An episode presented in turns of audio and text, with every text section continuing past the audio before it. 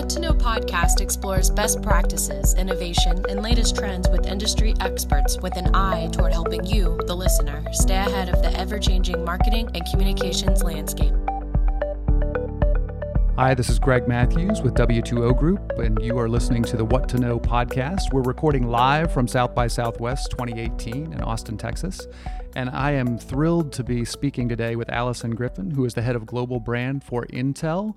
Uh, Alyson is somebody that we are really lucky to have on the podcast. So thank you so much for being here, Alyson. Greg, thank you so much for having me. It's super exciting to chat today. Absolutely. So you have a really interesting story in that you actually grew up in Silicon Valley. Um, you're a second generation HPer, which is you know sort of the, the the granddaddy of them all, right? So can you tell us a little bit about what that was like growing up in Silicon Valley with that kind of background? Sure. I, uh, yeah, my mom worked at HP, in fact, retired after 43 years. Um, and I grew up as an only child looking at my mom going to work every day in Silicon Valley, which is so male dominated, and especially back talking the 70s. Um, and being a part of watching her trailblaze a path in Silicon Valley for women in um, leadership positions and in technology. It was amazing.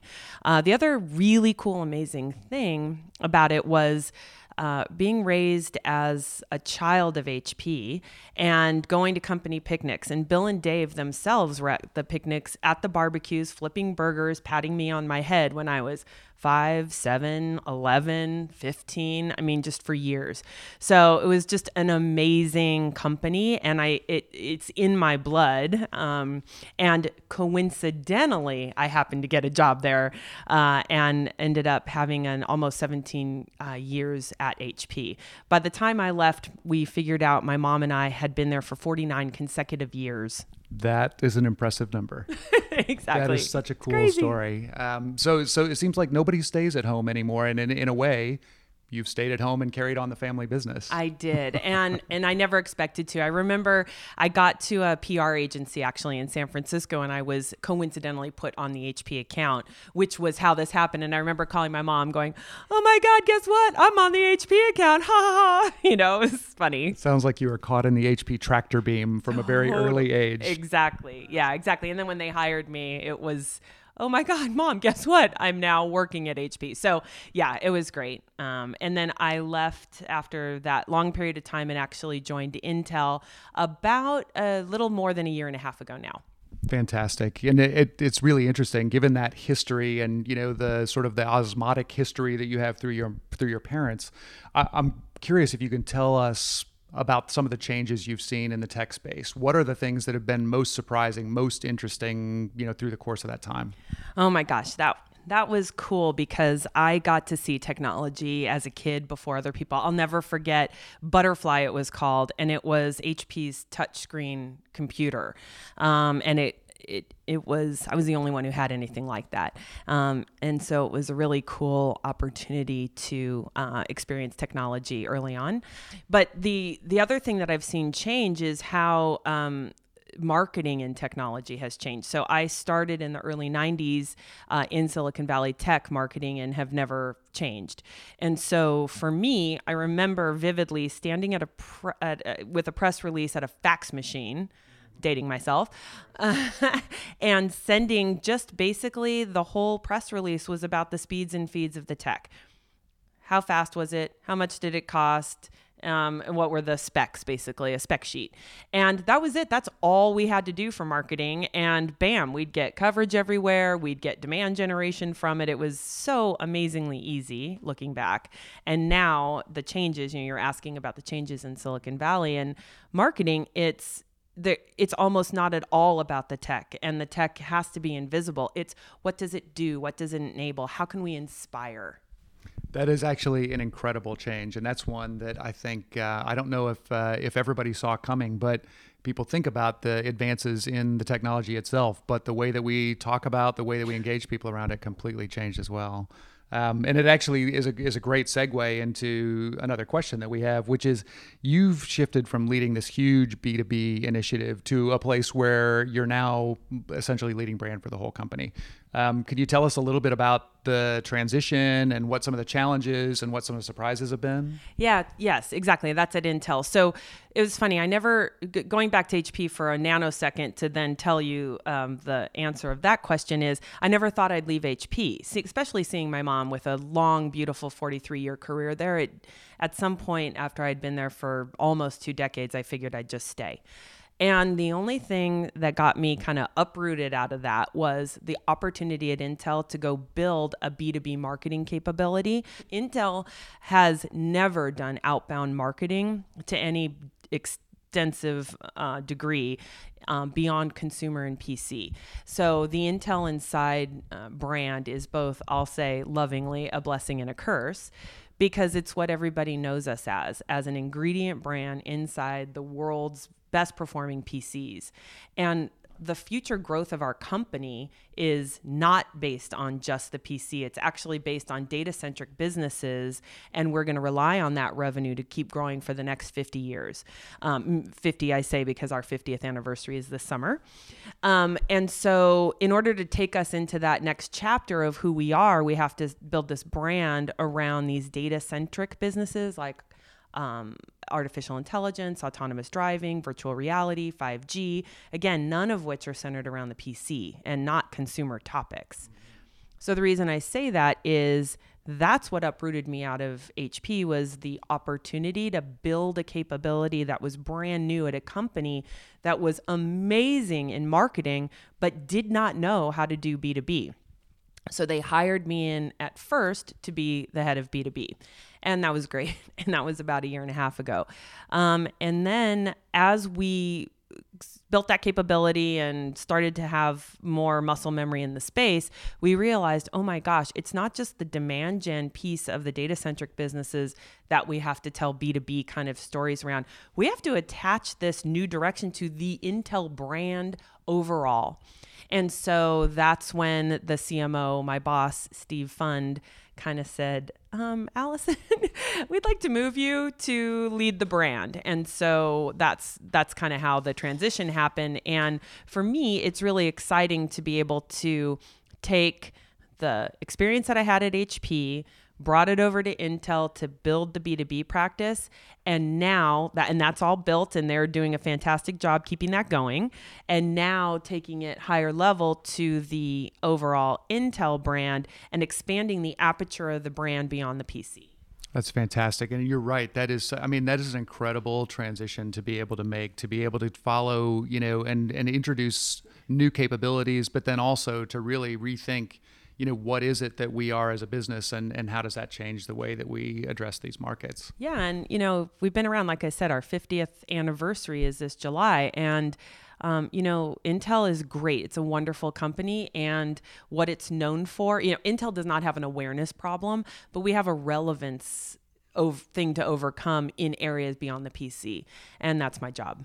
You know, it actually it raises a really interesting question, which is I know last year at South by Southwest, a big initiative here was to do uh, a a B2B focused brand house. Can you tell us a little bit about what that was like and why it was important to introduce that kind of experience? Yeah, so Intel hadn't participated in a brand activation at South by to any big degree before, um, and especially, and may, maybe sometime further back in its history, um, it might have, but it would have been around the PC and about consumer 100%. So what we did last year was have an artificial intelligence only experience for Intel. We showed lots of different activations and experiences um, for so people get their hands on and understand how is AI in their lives, how is it affecting their lives. For example, um, we showed how we're training autonomous cars um, in the computer vision and holding up objects and how you know how you train the models to then you know realize is that a tumbleweed in front of me or a boulder uh, right? Which it matters. I hope so, yeah. From a car. And so that was kind of cool, people to even think about autonomous driving and what goes into it on kind of on the back end. Um, to fun stuff with guess your age, um, so meaning facial recognition, right? Um, so just silly things, important things. Um, there were, I don't know, I think 10 experiences overall that were all AI, not one PC or consumer message in sight. And what we learned was people cared. They were they were interested. It didn't have to just be consumer. And we thought, okay, we're on to something here. That that this AI thing people are curious about, and millennials in particular, um, and and that they want to understand how what is this tech, how's it going to be um, shaping who I am, what I do, what my job will be in the future, et cetera. And it was a great experience. So it sounds like you had some real value there in terms of raising awareness and maybe helping people to think differently about some things in their lives that could be impacted by Intel. Exactly. Are there are there any other sort of um, you know uh, any other ways that that proved to be valuable for the brand? You know, is there uh, have you changed the way that you're approaching that market? Anything different about the way you've come to South by Southwest this year as a result?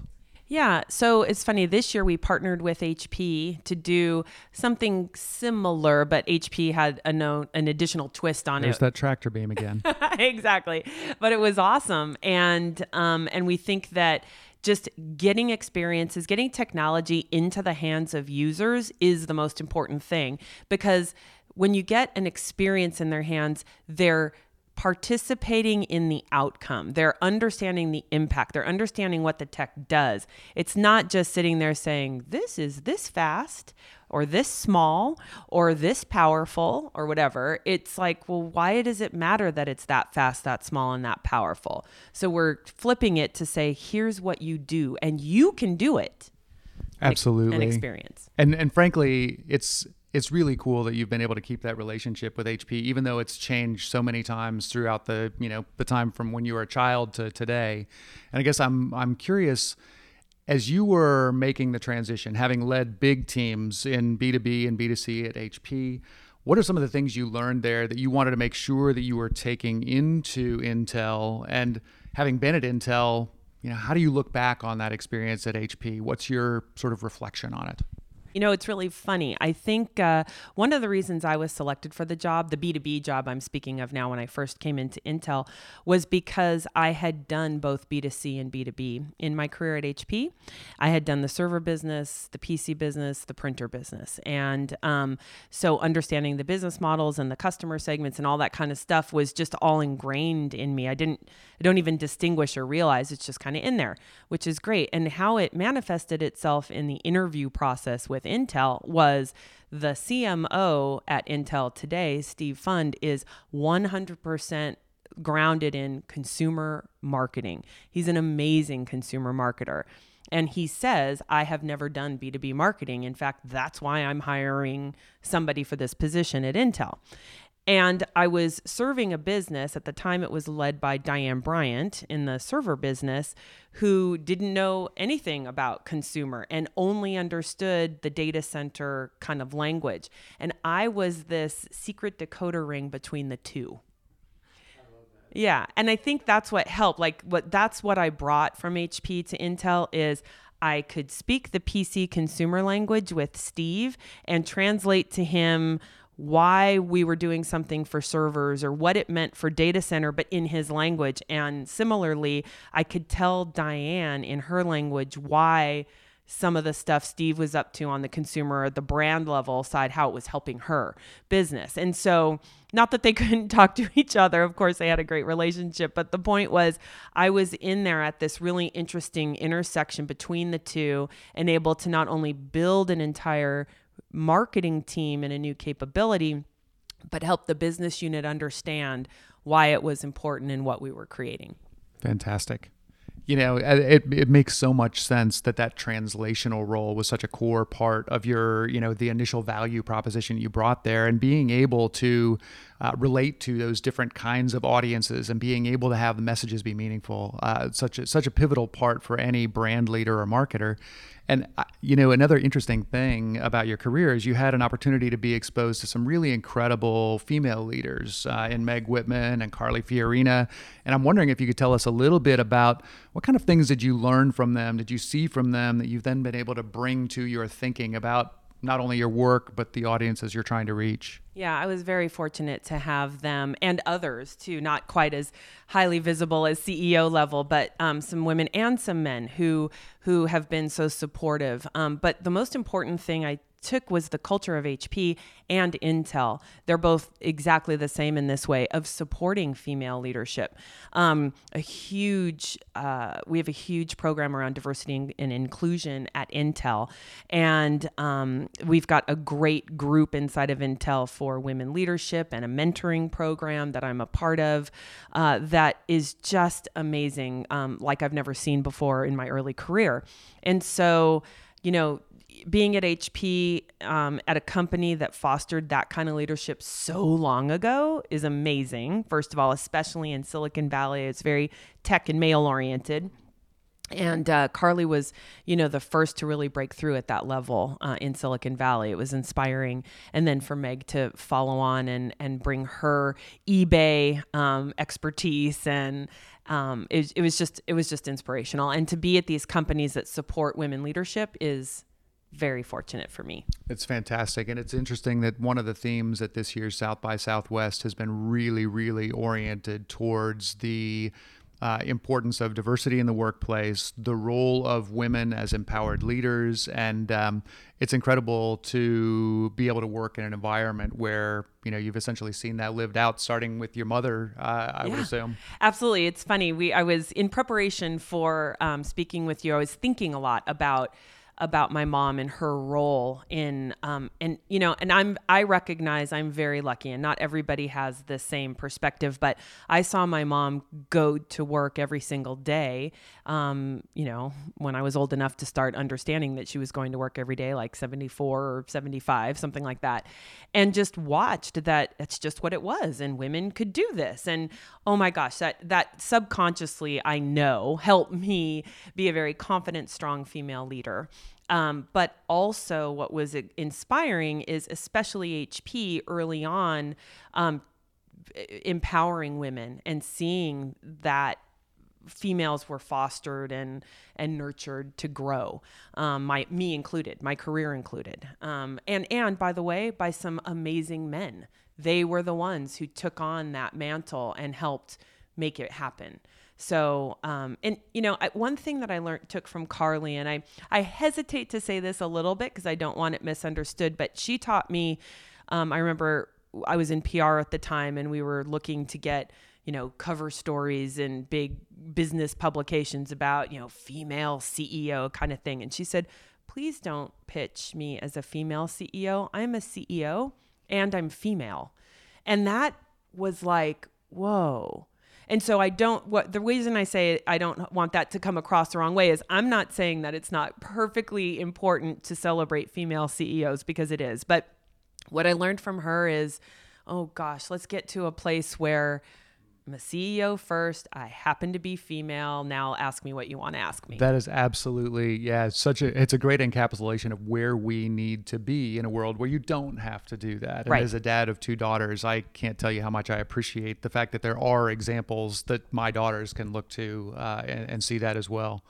Um, I, I, wanted I wanted to we're getting to that part of the show where it gets uh, sort of the fun and interesting and maybe a couple of surprises. Okay. I wanted to I wanted to ask you what what what is one thing that would surprise people if they knew about you? Oh, uh, that's a good one. Um, I have an interesting tidbit. My husband and I have been together now for 28 years. Um, we just had our 23rd anniversary last week. Congratulations. Thank you very much. Um, and it took us 19 years to complete, but he and I got our picture in front of every state capital. Wow, that is an impressive accomplishment. It was super fun. As is being married for 23 years. Yeah.